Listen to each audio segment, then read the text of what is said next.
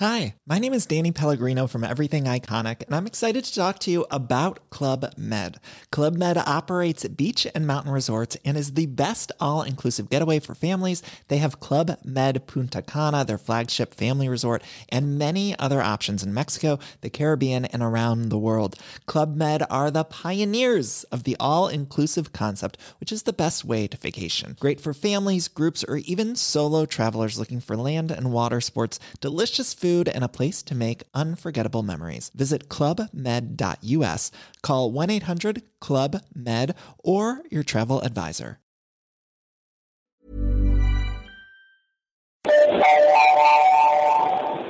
¿Sabías que Oxfam Intermón está recogiendo firmas para tomar acción en favor de los derechos de los refugiados? ¿Y sabías que puedes unir tu podcast a la causa? En septiembre de 2016, únete al Podcast Action Day y demostremos de lo que somos capaces de hacer los podcasters.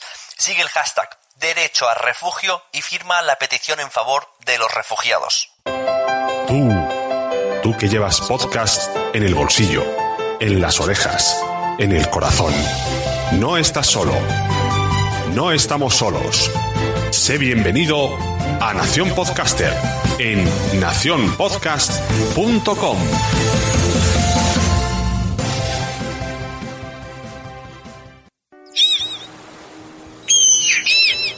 ¡Ay! ¡Ay, hola! No, no me había dado cuenta que estabas aquí. Espera, espera, me termino esto.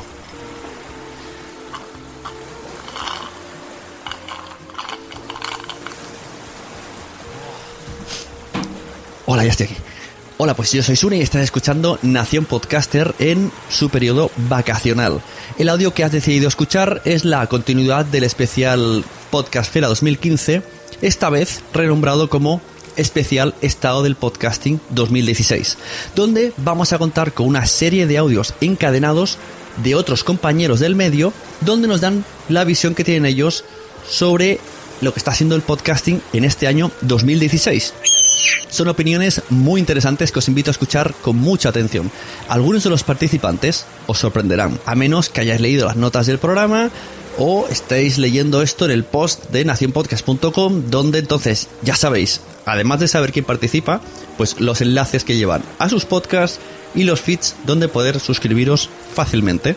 Yo, si me permitís, voy a darme un último chapuzón y vuelvo al final del podcast con una entrevista a Diego Graglia, un periodista que estuvo en el podcast Movement y que además nos habla del estado del podcasting allí en Estados Unidos donde él vive. Así que os dejo disfrutando de este fresquísimo episodio y os invito a dejar vuestra opinión sobre el estado del podcasting 2016 en los comentarios del post de este podcast, que podéis entrar con el enlace directo nacionpodcaster.com. Así que os dejo. Bye bye.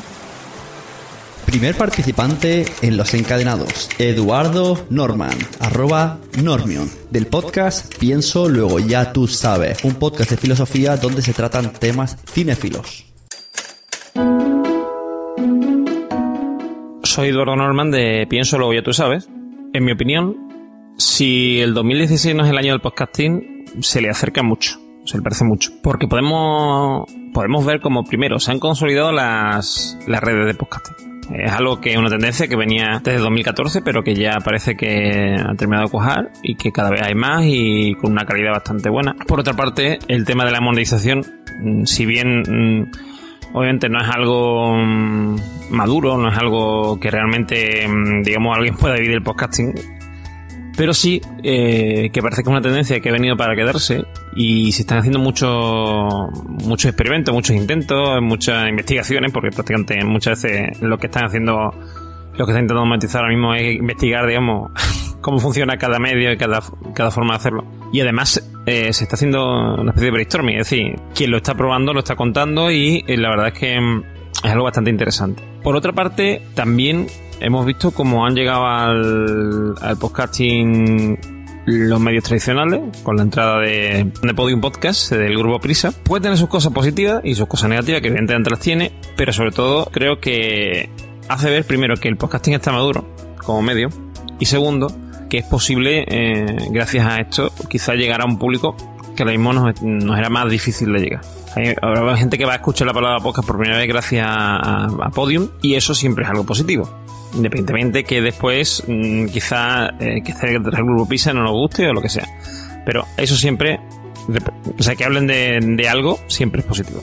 Por otra parte, también eh, me parece muy interesante el, acercamiento que están haciendo ciertos ciertos profesionales, bueno, en general gente que tiene algo que contar, quiero decir, no solamente gente de tecnología o que viene a hablar de series o de, un, de algo externo, sino gente que viene a contarnos mm, su historia, lo que está haciendo, ya sea porque está viendo al extranjero y nos cuenta lo que hace allí, como eh, porque está montando una empresa o porque tiene un negocio y nos cuenta cómo va, etcétera. Eh, eso es algo que viene ya de 2013 más o menos y que yo creo que está a día de hoy muy consolidado.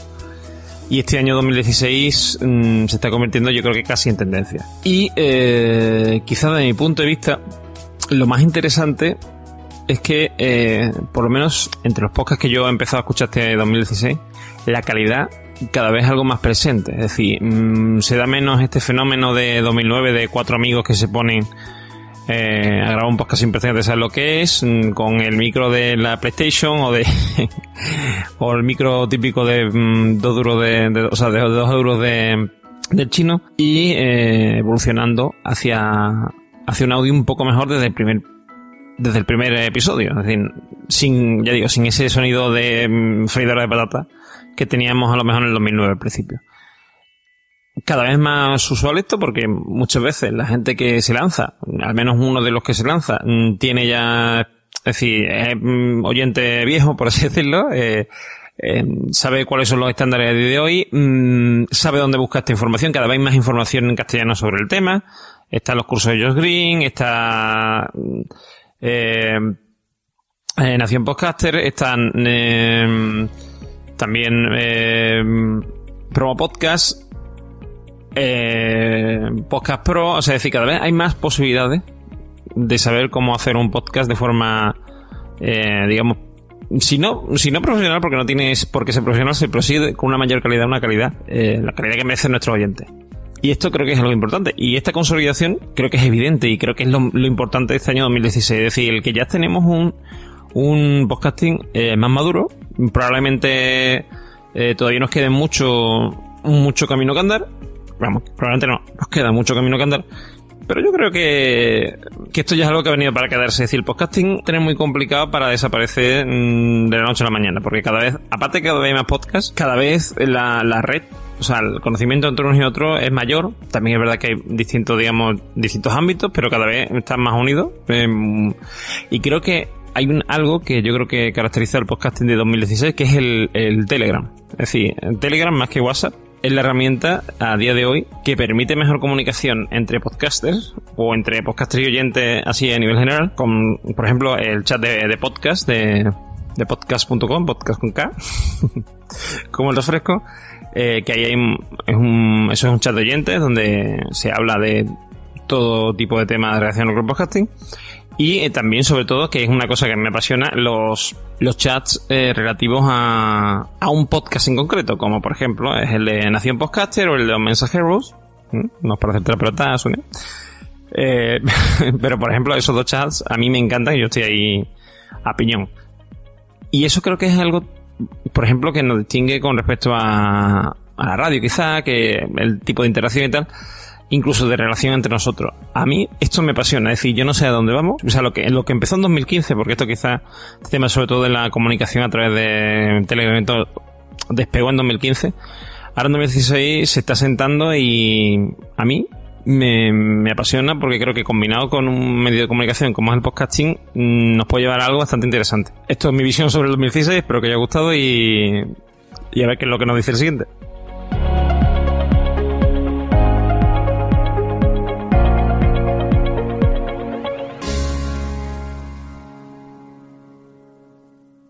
A continuación tenemos a Sergio del podcast Entre Trabajadores, un podcast que pretende abordar aquellas cuestiones laborales que día a día nos encontramos en nuestros puestos de trabajo. Muy buenas, yo soy Sergio y realizo el podcast Entre Trabajadores. A la pregunta de cómo veo yo el podcasting en la actualidad, pues diría lo siguiente aunque Norman ya ha tocado muy acertadamente las principales cuestiones que a día de hoy rodean al mundo del podcasting, sí que me gustaría comentar alguna de ellas. En primer lugar, hay que destacar el desembarco por todo lo grande del grupo Prisa con su red de podcast Podium. Esto nos hace pensar que al menos el podcasting es un medio de comunicación lo suficientemente consolidado para que sea explorado por uno de los principales medios de comunicación en España, como es el grupo Prisa. Esto, claro, también nos lleva a pensar en el siguiente punto. Las empresas no desarrollan sus proyectos por mero hobby, sino que seguramente, como podemos pensar, esperan rentabilizar la inversión. Con lo que queda meridianamente claro que el podcasting puede llegar a ser, y de hecho lo va a ser, un negocio.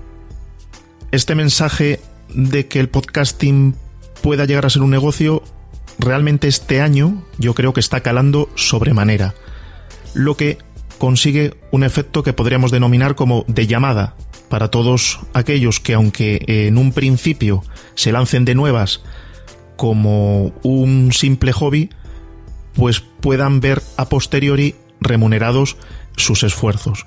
Otros ya directamente se lanzan a por la monetización desde el principio.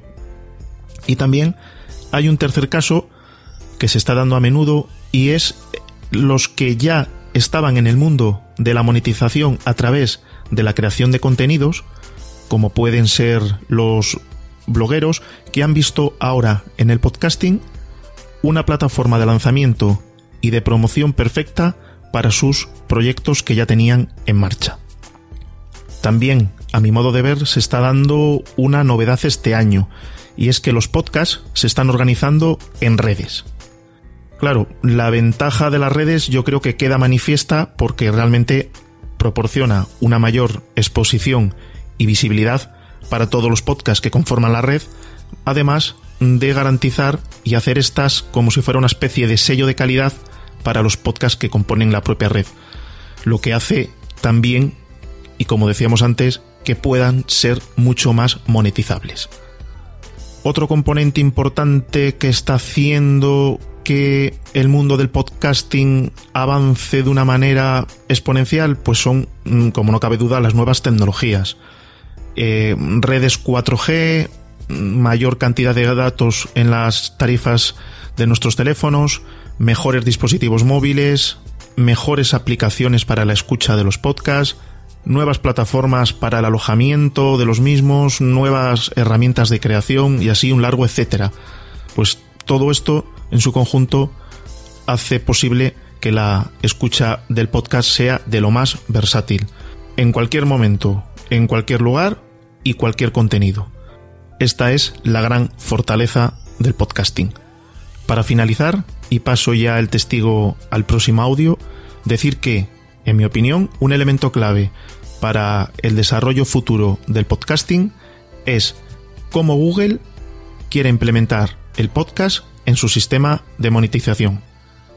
Así que acabo con una pregunta. ¿Llegará a ser el podcasting lo que ahora mismo es YouTube? ¿Llegará a ser el podcasting lo que ahora mismo es YouTube?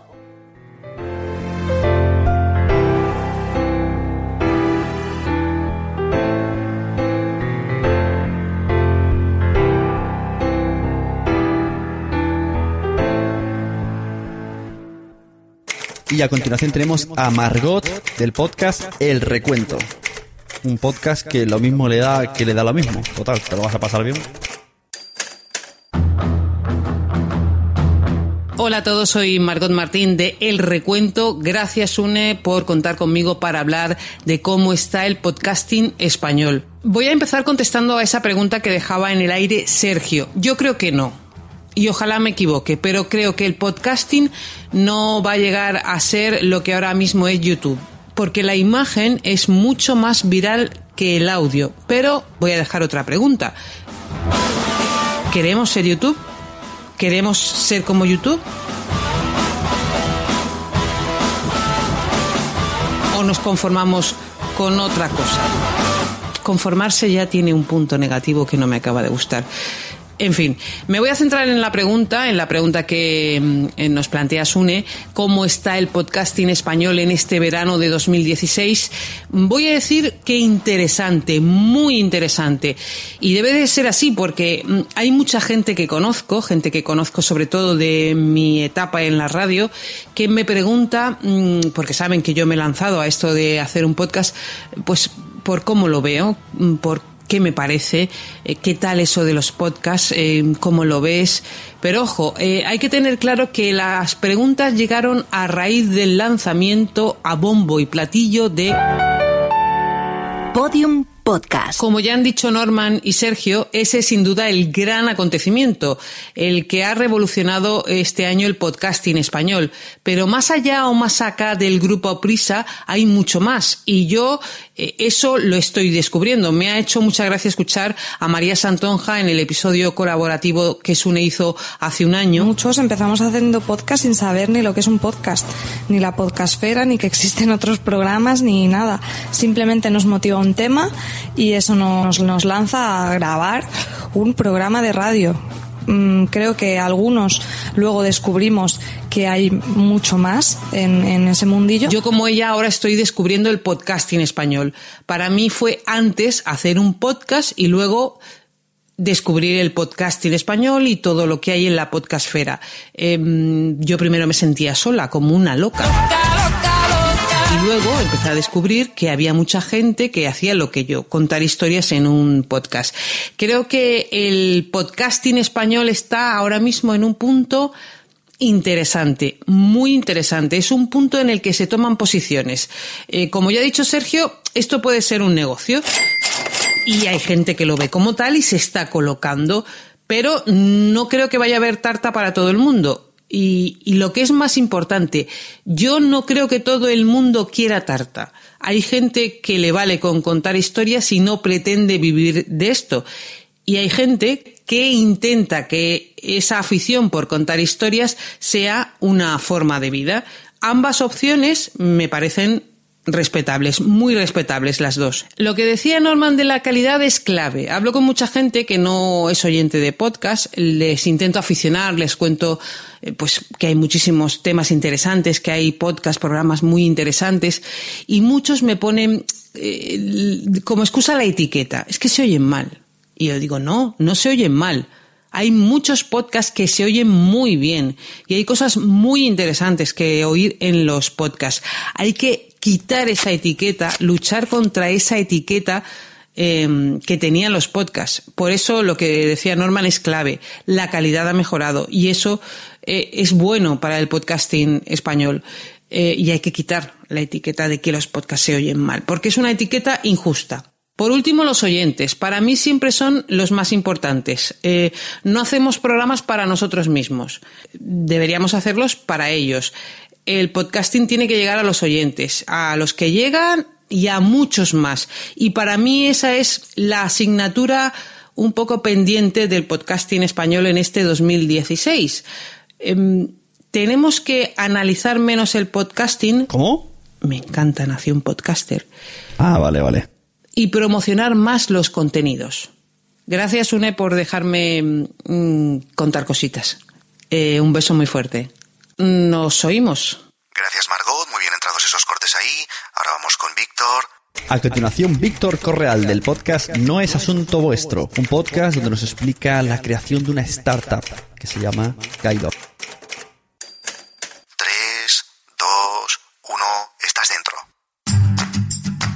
Hola, soy Víctor Correal del podcast No es Asunto Vuestro.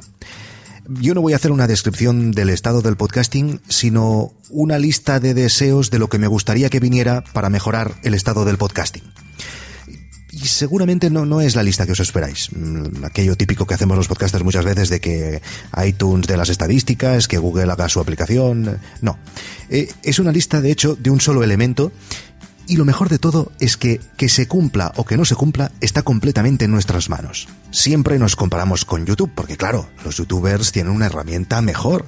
Y, YouTube, de hecho, no es lo que es hoy en día porque fuera una herramienta buenísima desde el inicio.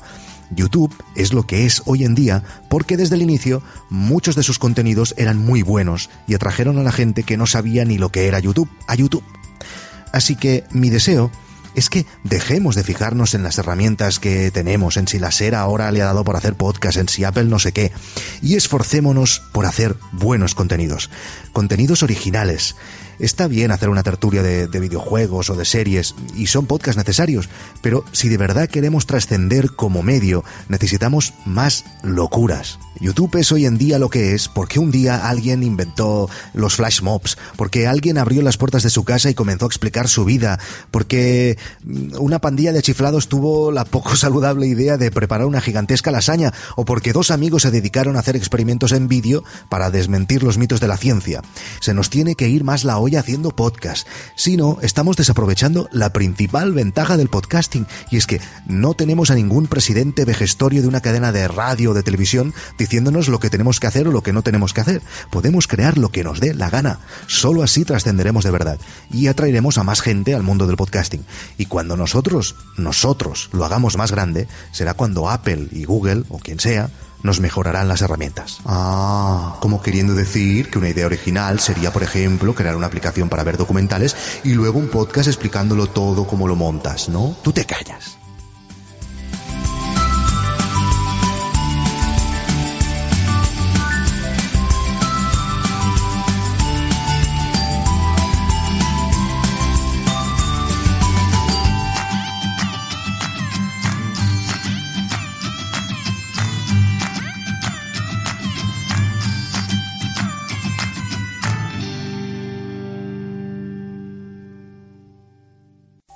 Estás oyendo un podcast de nacionpodcast.com. Apóyanos mediante compras afiliadas de Amazon o entrando en Patreon y descubre contenidos extras como vídeos y concursos cada mes. Nacionpodcast.com. Entra y descubre otros programas.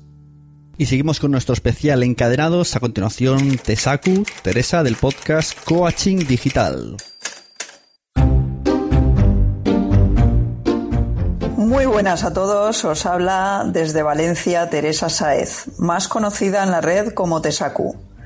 Bloguera desde hace unos cuantos años en tesacu.com y creadora del podcast Coaching Digital para Espíritus Nomads. Para mí el podcasting en este 2016 viene y va a venir marcado por tres cosas fundamentalmente. La primera por la divulgación del concepto entre la población. Las redes de podcast del estilo Nación Podcast, Emilcar FM y por supuesto Podium Podcast van a contribuir sin duda a ello. La gente aquí en España no conoce muy bien qué es esto de los podcasts y del podcasting. Y estoy segura que el hecho de que se divulgue el término eh, mediante todas estas redes, de que sea un concepto que suene más en los oídos de la gente, pues derivará en un aumento bastante apreciable del número de consumidores de podcast. Y al fin y al cabo creo que esto es básico para después poder plantearnos cualquier otra cosa. La segunda cosa que pienso que marcará el podcasting este año es la profesionalización y la monetización. Porque al final profesionalización es eso, ¿no? Que nos ganemos la vida haciendo ese algo que en este caso es hacer podcast. El podcast, lo que viene a ser el podcast como fin en sí mismo, ¿no? En el caso de las grandes cadenas de radio o redes de podcast, esta monetización creo que está y va a estar basada en conseguir grandes audiencias con el fin de monetizar a partir de la publicidad. Y en el caso del resto de mortales, y en eso coincido con lo que decía Víctor Correal, estará basada o deberá de estar más basada en la especialización y en la diferenciación que no en la consecución de grandes audiencias, porque en este sentido sería difícil competir con las redes estas de podcast que acabo de comentar. En este sentido creo que se trata de dos modelos de negocio diferenciados. También creo que de cara al futuro la monetización de los podcasts acabará derivando en sistemas de pago por consumo de podcasts a la carta algo parecido a Netflix con las películas. La tercera cosa que marcará y marca el podcasting en este año, creo, que es el uso del podcasting como herramienta de marketing. Y aquí creo que el gran reto va a ser conseguir medir y analizar los resultados de un podcast de manera objetiva. Que al fin y al cabo va a ser esto lo que nos va a permitir venderlo como herramienta a los negocios y poder obtener por aquí otra vía de, ingresos. Y bueno, Esto es lo que yo pienso, lo que yo veo y hacia dónde creo que va a ir el mundo del podcasting en este 2016. Muchas gracias a Sune por dejarme participar en este podcast colaborativo. Saludos.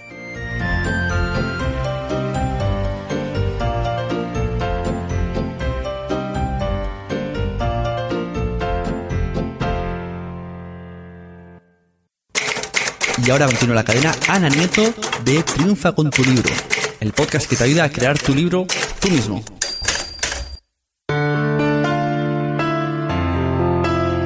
Hola a todos, hola a todas, soy Ana Nieto de triunfacontulibro.com. Mil gracias Sune por permitirme estar aquí entre tanto crack para hablar sobre el podcasting y el podcasting de este verano. No me quiero repetir sobre cosas que ya han dicho mis predecesores, que estoy totalmente de acuerdo, especialmente con Teresa eh, Sáenz, que es eh, mi predecesora más inmediata.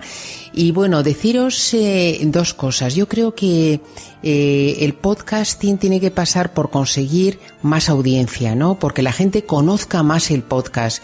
Y os contaré que como curiosidad, yo cuando empecé con esto del podcast hace año y medio, me di cuenta que muchos de los seguidores, os diría que más de la mitad escuchaban el podcast a través del ordenador.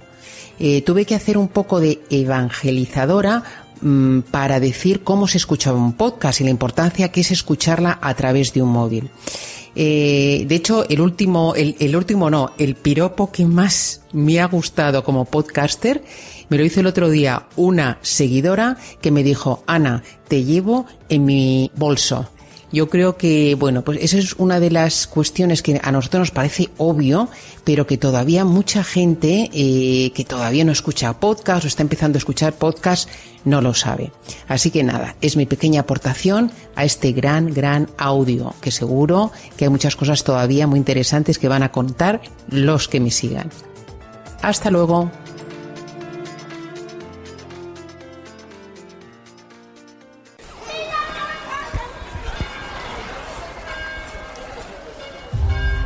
El 11 de abril de 2018 se produjo una tormenta solar de clase X9.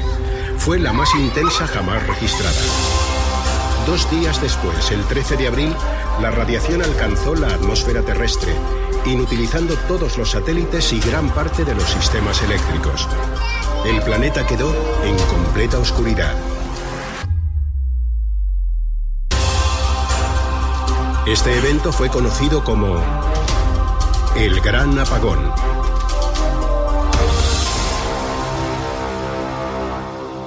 A continuación, una colaboración que me hace mucha ilusión. Se trata de Ana Alonso del podcast El Gran Apagón. Soy Ana Alonso, directora del Gran Apagón de Podium Podcast. Como bien sabéis, soy una recién llegada al mundo del podcast y espero que una plataforma como Podium ayude a difundir el podcast no solo en España, sino también en todos los países de habla hispana, como está sucediendo desde hace ya bastantes años en Estados Unidos. Como dice Tesaku, la divulgación del concepto es importante. Muchos de los que aquí participáis lleváis años explicándoles a la gente qué es un podcast y yo me he enfrentado últimamente a esto. Podcast, eh, podcast, podcast en fin, vosotros, vosotros sabéis. Además, en el caso de la ficción, que es algo muy especializado, yo hago un podcast de ficción, El Gran Apagón, y mucha gente se acuerda de los viejos radioteatros, pero no imagina que se puede hacer algo moderno en la ficción hoy en día porque piensan que el audio es algo del pasado y creo que tiene mucho futuro, pero efectivamente para que tenga futuro tenemos que dar a conocer el podcast. Cuanta más gente los consuma, más fácil será en el futuro sacarle una rentabilidad. Esto será determinante primero para que quienes elaboran podcast tengan medios y puedan vivir de ello, algo que, que esperamos que suceda pronto. Y en España es un futuro que está por explorar, pero como todo lo que está por explorar, pues es muy emocionante. Un saludo a todos y a todas y muchas gracias, Sune. Estás escuchando Nación Podcaster. Y el último audio de este encadenado os va a encantar. Se trata de David García, es ex podcaster y actualmente tiene en marcha una investigación sobre podcasting. Pero mejor os lo explica él. Hola, ¿qué tal? Saludos amigos, amigas y muchísimas gracias a, a, Sune por ofrecerme esta oportunidad de participar en este podcast interesantísimo, podcast colaborativo, en esta cadena de mensajes que, que bueno, pues eh, ha tenido a bien realizar para uno de los capítulos de verano de este fantástico podcast. Que Sune, un saludo muy fuerte y lógicamente también trasladamos estos saludos y estos abrazos podcasteros a, a todo el mundo que nos esté escuchando en este momento. Mi nombre es David García, yo fui podcaster en mi momento, no he dejado de ser escucha de podcast, eso nunca, pero sí que tuve mi pequeño proyecto de podcasting hace dos, tres años, tres años, en el año 2013, era un pequeño podcast de, mitología greco-latina, greco-romana, con el nombre de Olim Podcast. Bueno, pues después de un año realizándolo y unos cuantos capítulos que procuraba que fueran semanales, finalmente a uno se le complicó la vida desde el punto de vista académico y, y, tuvo que dejarlo. Y digo que se me complicó la vida desde el punto de vista académico porque comencé a acercarme al podcasting desde otro punto de vista, en este caso desde la investigación. Actualmente tenemos un, un equipo de investigación en, en, la UNED, en la Universidad Nacional de Educación a Distancia, donde bueno, pues estamos investigando en relación con la comunicación digital, las nuevas narrativas digitales, y en este momento me encuentro realizando una, una investigación sobre la narrativa del podcasting, pero del podcasting independiente, del llamado podcasting amateur, de la podcastfera que, que todos nosotros conocemos. Así que, bueno, pues eh, sí que quiero hablar en relación con ello. Va a ser uno de los puntos que voy a tratar en, este, en esta breve intervención. Intentaré que sea breve, intentaré no, no irme demasiado por las ramas con el propósito de que no os canse demasiado. Así que sin más, amigos, amigas, venga, comenzamos. El primer aspecto que quiero tratar es la aparición de la primera red de podcast de nuestro país vinculada a una gran corporación mediática, como es el grupo Prisa, fuera de lo que es el podcasting independiente. Esto es novedoso en nuestro país, pero no en otros lugares, como por ejemplo en Estados Unidos, donde varios medios de comunicación llevan tiempo incluyendo contenidos en formato podcast, como por ejemplo hace la revista Wired, una revista especializada en tecnología. En general, mi visión sobre Podium Podcast, yo celebro la presencia de esta red que se suma a la oferta de redes de podcast que ya previamente existían en la podcastfera nacional.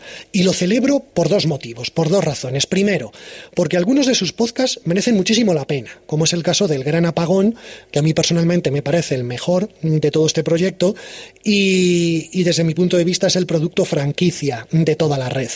Y en segundo lugar, porque, como se ha dicho previamente, esta red va a descubrir el podcasting para personas que jamás se habían acercado a este medio. Con lo cual yo creo que la aportación de Podium, como actor promocional y difusor del propio podcasting, creo que, puede ser ciertamente interesante. Al hilo de todo esto, ya que estamos hablando de redes de podcast, eh, yo tengo la visión de, este tipo de redes, que por cierto son instrumentos o estrategias que se han desarrollado como una de las tendencias de los últimos meses en la podcastfera española. Digo que tengo la visión de este tipo de estrategias como modelos muy inteligentes, muy inteligentes para la captación de nuevos oyentes. Lógicamente no, no me quiero repetir ¿no? en relación con lo que otros compañeros han aportado sobre ese marchamo de calidad que da el hecho de que un podcast forme parte de una red que tiene un contenido curado, que conocemos al propietario, vamos a decirlo así, o al coordinador, a, al promotor de esa red y sabemos que es una persona que cuida el contenido, es una persona que no le vale cualquier cosa, con lo cual el hecho de que tenga un podcast fichado dentro de esa red ya es un marchamo de calidad ¿no? para el propio podcast. Al margen de eso, yo creo que es un modelo muy inteligente, como decía antes, para la captación de nuevos oyentes. Cada podcast de una red funciona como ventana de entrada al edificio mediático construido alrededor de esa red.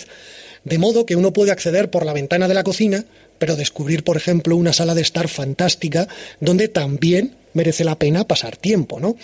Eso va a provocar la aparición del escucha seguidor, ya no de un programa concreto, sino de varios espacios de una misma red, que va a navegar por ella consumiendo los diferentes programas que provee la propia red.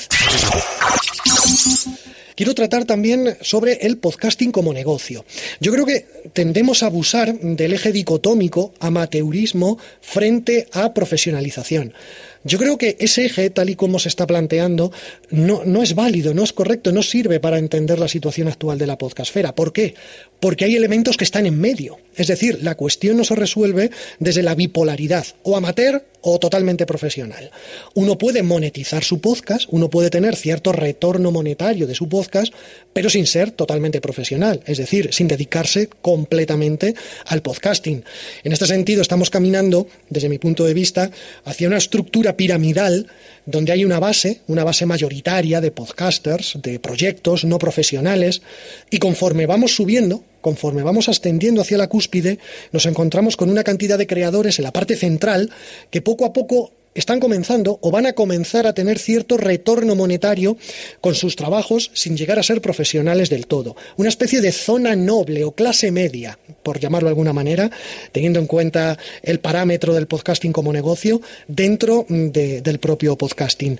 Para, por último, alcanzar una cima ¿eh? donde solamente unos pocos serán los que puedan vivir del podcasting de manera completamente profesional. Esta, por cierto, es una estructura eh, como os digo, completamente piramidal, que ya se refleja en otros medios digitales como el blogging o el fenómeno youtuber. Me gustaría hablar también sobre el lenguaje del podcasting como medio. En el ámbito académico siempre decimos que un medio no es lo suficientemente maduro hasta que no genera un lenguaje propio. La situación de los primeros años del podcasting era como la que vivió el cine durante sus años iniciales. La época de los hermanos Lumière, ¿eh? cuando las películas de cine eran realmente teatro filmado utilizando una cámara estática y con los actores saliendo y entrando a la escena. Bueno, pues desde ahí el cine evolucionó para tener un lenguaje propio, con movimientos de cámara, con la incorporación del sonido, primero efectos y música, luego con la inclusión de la voz de los actores, la llegada de las grandes superproducciones que coinciden con la aparición de un competidor tremendo como fue la televisión. En definitiva, yo creo que el podcasting está en ese punto de generación de su propio lenguaje que lo diferencie del medio más próximo narrativamente hablando, que es la radio, sin ninguna duda.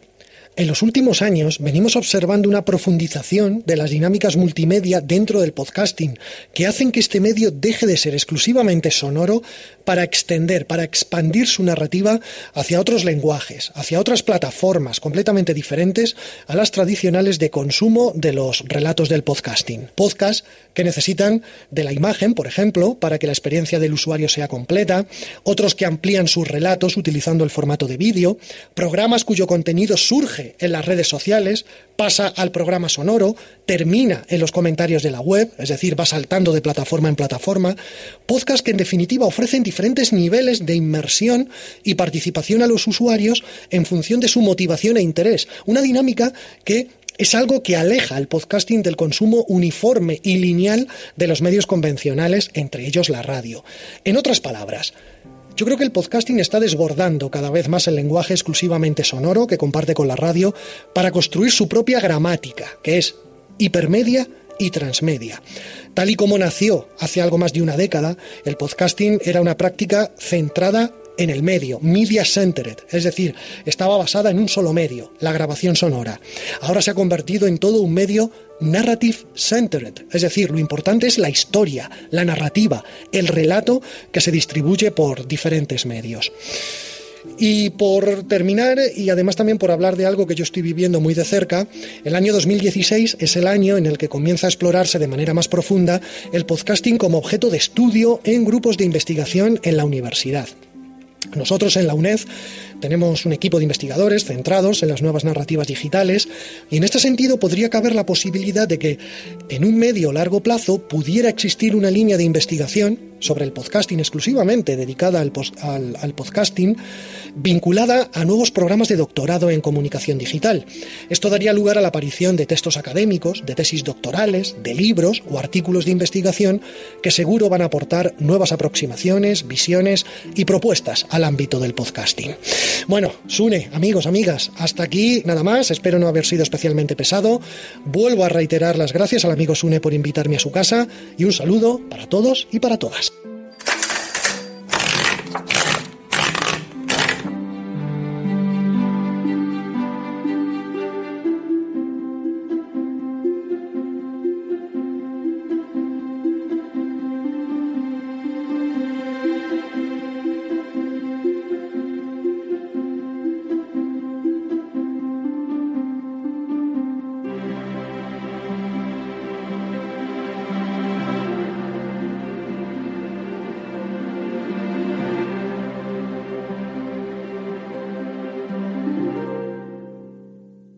Estás oyendo un podcast de nacionpodcast.com.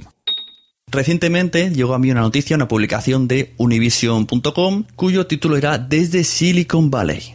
Parecía ser eh, una serie de posts llamados Desde Silicon Valley. El título era Porque el podcast es la radio del futuro y está al borde de una explosión masiva. Su escritor era Diego Graglia. Y decía así, la fiebre de los podcasts de audio descargables atrae una mezcla de bichos raros y grandes empresas. Una de cada cinco personas los escucha. Todos somos raros y de nicho. Así dice Diego Graglia, que explicó el luchador profesional de lucha libre Colt Cabana, que tiene un podcast en el que entrevista a luchadores de la WWE una vez que él se ha retirado. Diego fue a Chicago, a la Podcast Movement, y nos explica muchas, muchas cosas muy interesantes. También pudo escuchar a Rob Ruff, un ex bombero forense que investiga crímenes, a Liz Cobart, una doctora en historia que conduce un podcast sobre el mundo de Benjamin Franklin, y a Rob Cesternino, que habla de los shows de Survivor y Big Brother. También tenían ahí eh, cadenas como NPR o la canadiense CBC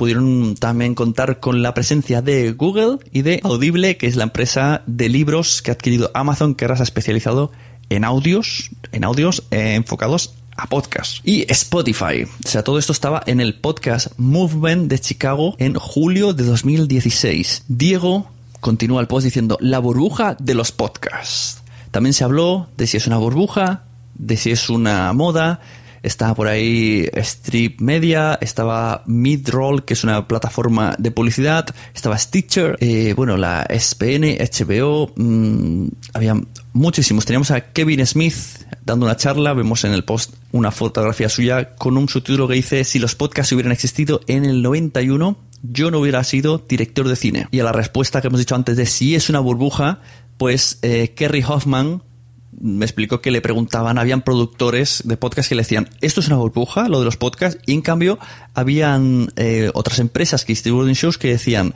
me he perdido el barco de los podcasts, y la conclusión de Kerry Hoffman fue, pues, eh, ninguna de las dos. Ni es una burbuja, ni os habéis perdido el barco, porque los podcasts son un movimiento en sí, ¿no? Son ya una cosa diferente que tiene vida propia y va caminando lentamente y creciendo. Así que eh, esperanzado futuro por lo menos lo que decían en Podcast Movement.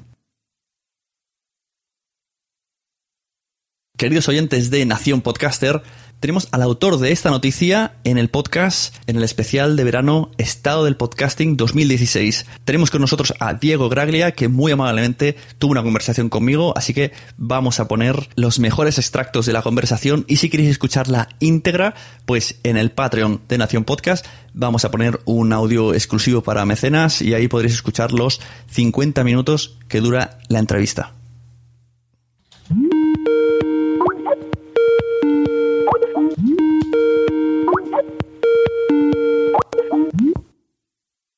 Sí, yo la primera vez que voy a Podcast Movement y fui por dos cosas. Una, porque estoy trabajando como periodista cubriendo Silicon Valley y me interesa cualquier cosa digital, entonces era una buena oportunidad para hacer un reportaje que es el que, que el que me terminó conectando contigo porque me retuiteó alguien en, en, en España y, y vi que hay mucho hubo mucha repercusión. Y bueno, ¿dónde escuchas tú que será toda esa zona ese territorio de Estados Unidos, eh, como desde que lo escuchas hasta ahora, más o menos, cómo ha evolucionado. Como, ya aprovecho que como el argumento del podcast que he hecho yo se llama Estado de la podcast del podcasting 2016, pues también explícame tu lado de un poco la historia de donde empezaste tú a escuchar y cómo lo ves ahora. A ver si algún día llegamos a eso. Yo eh, creo que descubrí los podcasts porque hay un programa de NPR, eh, de National Public Radio, que se llama On the Media que es análisis de, medios y cultura en un sentido amplio. Y em, como periodista, yo soy muy fanático de leer sobre periodismo, escuchar sobre periodismo, entonces creo que era ese el primero que escuché. Este, y eso me fue llevando a escuchar otros, eh, todos de NPR. Este, hay un programa cómico que hacen los domingos que es como una parodia de las noticias, que se llama Wait, Wait, Don't Tell Me, que es muy bueno, muy gracioso y también es un clásico. Y, y también lo escuchaba mucho en podcast. yo los empecé a adoptar para salir a correr y esas cosas y después eh, con mi mujer que es estadounidense, viviendo nosotros en México, cuando íbamos de viaje escuchábamos muchos podcasts en el auto.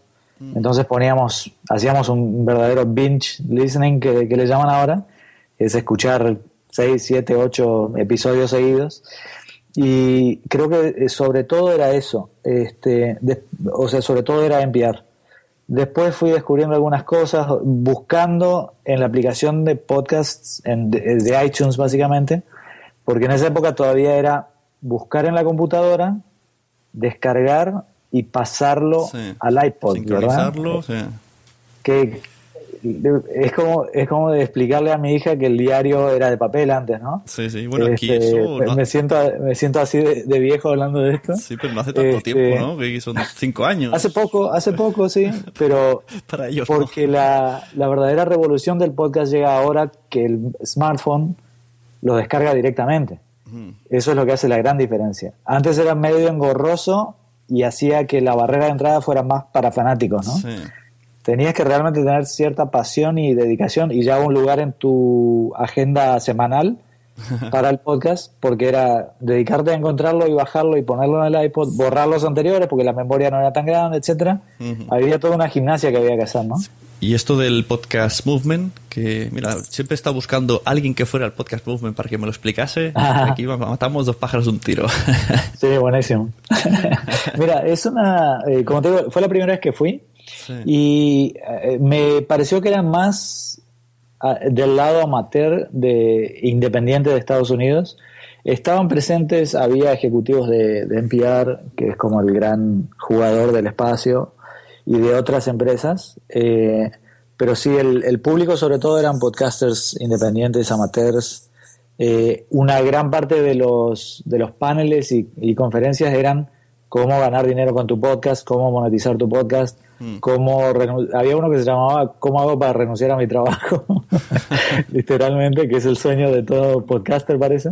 Este, entonces, había una mezcla de, de todo un poco. Había gente que no hablaba de ovnis, pero sí acá hay una tendencia muy fuerte de eh, los podcasts de autoayuda financiera, eh, emprendeduril, eh, de la gente que quiere como eh, hacer su propio negocio, hacerse millonario. Hay un podcast en español que se llama Potencial Millonario y su, sí, su- sí, lo, lo conozco. su charla era más por ese lado, este, que eh, había una toda una red de podcasters de finanzas personales, este, se mezclaba eso con los otros que son más storytelling, más eh, artísticos, más este, un poco periodísticos, ma- eh, mm, como del otro lado, la, la otra vertiente grande que hay, ¿no? Pero eso el público, dices, ¿no? El público que, que viste más o menos era de eso. Sí, pero también de- dentro de los, los expositores, porque había tantas sesiones, había en todo momento había cuatro, cinco o seis sesiones al mismo tiempo en paralelo, entonces eh, llenar esa agenda no, no debe ser fácil para dos días, Eh, entonces había muchos que estaban ahí que también estaban dando sesiones y así y consejos. Este, se hablaba, eh, la- los temas principales eran, como te decía, uno era monetizar, cómo generas ingresos siendo un podcaster que empezaste desde tu casa. Este, había bastante de ayuda técnica, lo que te dice que el público todavía hay algunos que no saben bien qué plataforma usar o, por dónde arrancar y así. Este, y había bastante análisis de la industria, ¿no? ¿Qué está pasando con las, estas networks? Eh, ¿Hacia dónde va la industria?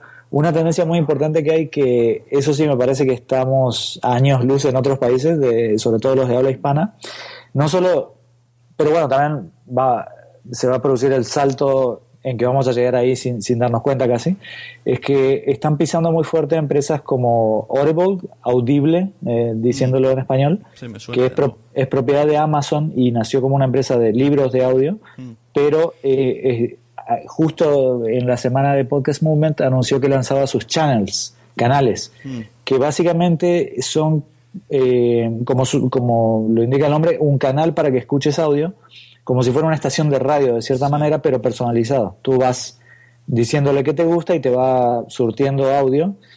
No solo programas, sino también cápsulas Ah, de pero pocos minutos. no lo son podcasts hechos por ello. Yo cuando lo escuché la semana pasada entendí que era como las series que hace Amazon, que se las hace él y, y- y todo es suyo.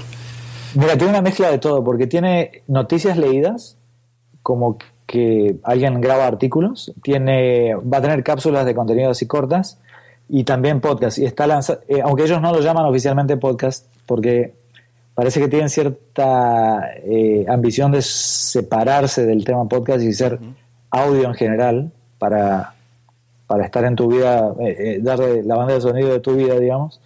Eh, sí han lanzado programas que, que son podcasts básicamente, pero solo se consumen dentro de su plataforma, de su app. Este, tienen uno con un escritor, eh, eh, están muy, vienen mucho del lado de los libros, ¿no? Por, un poco por defecto profesional de la, de la, Claro. de la empresa que los está creando. Este, y bueno, esa es una, también está Google Play, también está Spotify, que también ya tiene podcasts. Hay varias, eh, NPR tiene su propia aplicación que se llama NPR One, que también se trata de una experiencia continua, no programa por pro- programa. Y todo esto me parece que va eh, impulsado sobre todo por el hecho de que están llegando mucho los autos conectados.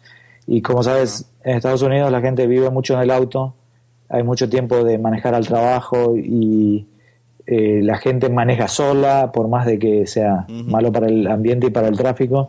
Este, entonces, la escucha en el auto es una experiencia muy importante que, que se quieren ganar estas empresas, ¿no? Y por eso está saliendo esta experiencia de escuchar sin tener que apretar botones, ni parar, ni arrancar la, eh, el audio. Entonces, con un canal, supongamos que pones un canal de eh, Audible en el auto y te vas a trabajar, eh, por más que llegues en 40 minutos o en una hora y 10, igual sigues teniendo sonido que te acompaña sin hacer nada. Creo que eso es importante. Porque allí lo del consumo de internet móvil, ¿cómo funciona? ¿Hay muchos megas? ¿Regalan megas por algún tipo de algo?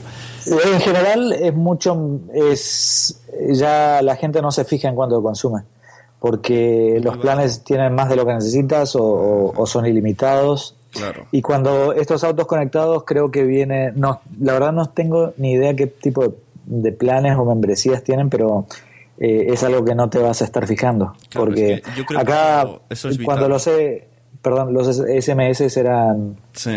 ilimitados desde hace años, eh, los minutos ya son ilimitados también, entonces la tendencia acá siempre ha sido esa, como hay mucha competencia en, en operadoras de celular, este, te van dando planes ilimitados de todo, entonces la- los datos también van a ser así pronto. Eso también es un, un impedimento aquí que tenemos, normalmente te dan un giga gratis y luego cada mega tienes que pagar, que como te descuides te acabas pagando 30, 40, 50 euros en claramente bajándote cosas o video- viendo un vídeo de YouTube que te consume 300 megas. Entonces, eh, claro, si fuera ilimitado y en el coche todo sería mucho más fácil. Exacto, exacto. No, claro, yo lo que hago es descargarlos en casa y, y después los escucho por ahí, tengo una lista grande. Ajá. ¿Y tú no tienes podcast? Estoy lanzando uno eh, que se llama El Valle de los Tercos. ¿En castellano? Y se tra- sí, sí, sí, es en español. eh, y se trata de entrevistas con emprendedores latinoamericanos en Silicon Valley. Cuando saques el podcast dímelo porque lo- a mí me interesa mucho. Sí.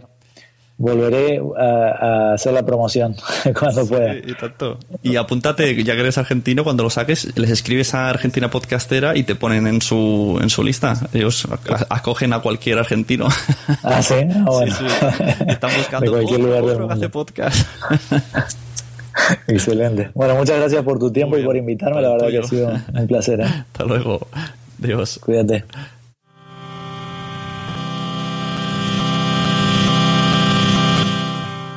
Espero que os haya gustado este especial verano 2016 lleno de invitados. Muchas gracias a todos y cada uno de ellos.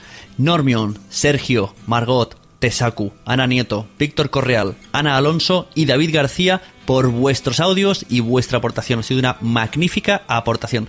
Muchas gracias a todos vosotros y a todos los que están escuchando esto por todo el tiempo que han dedicado. Antes de terminar, solo quiero recordar que tenemos un Patreon abierto para este podcast junto con todos los demás podcasts que componen la red Nación Podcast y que a partir de un dólar al mes puedes acceder a contenido extra como por ejemplo la entrevista a Diego Graglia al completo o el podcast Papá Quiero ser podcaster. Además, automáticamente entráis en los varios sorteos que hay cada mes, este mes incluidos los que tiene ¿Por qué Podcast? que es la nueva incorporación del red y que aprovecho de paso para dar la bienvenida. Y por último, por último, no me quiero ir sin deciros de nuevo, recomendar podcasts. Muchos, los que sean, a todo el mundo. Porque es que a todos les gustan los podcasts pero ellos todavía no lo saben. Adiós.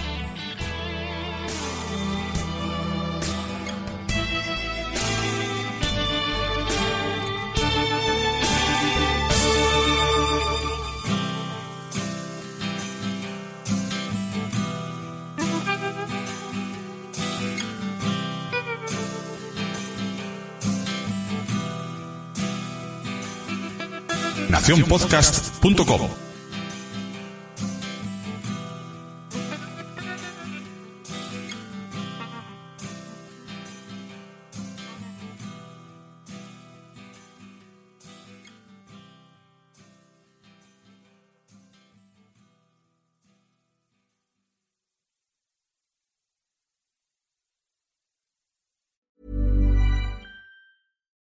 Hi, this is Bachelor Clues from Game of Roses, of course, and I want to talk about Club Med.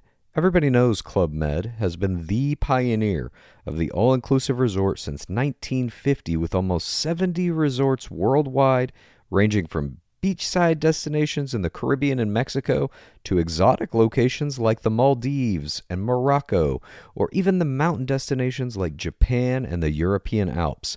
Dine on delicious gourmet cuisine, enjoy more than 20 activities, and make memories with your family. For more information, visit clubmed.us or call 1 800 Club Med or your travel advisor. ¿Te ha gustado este episodio? Pues vuelve al siguiente a por más. Y si te has quedado con muchas ganas, entra en nuestro premium. Quiero ser podcaster.com barra premium. Ahí tienes un montón de episodios más, además sin cortes y muchísimas cosas más extras.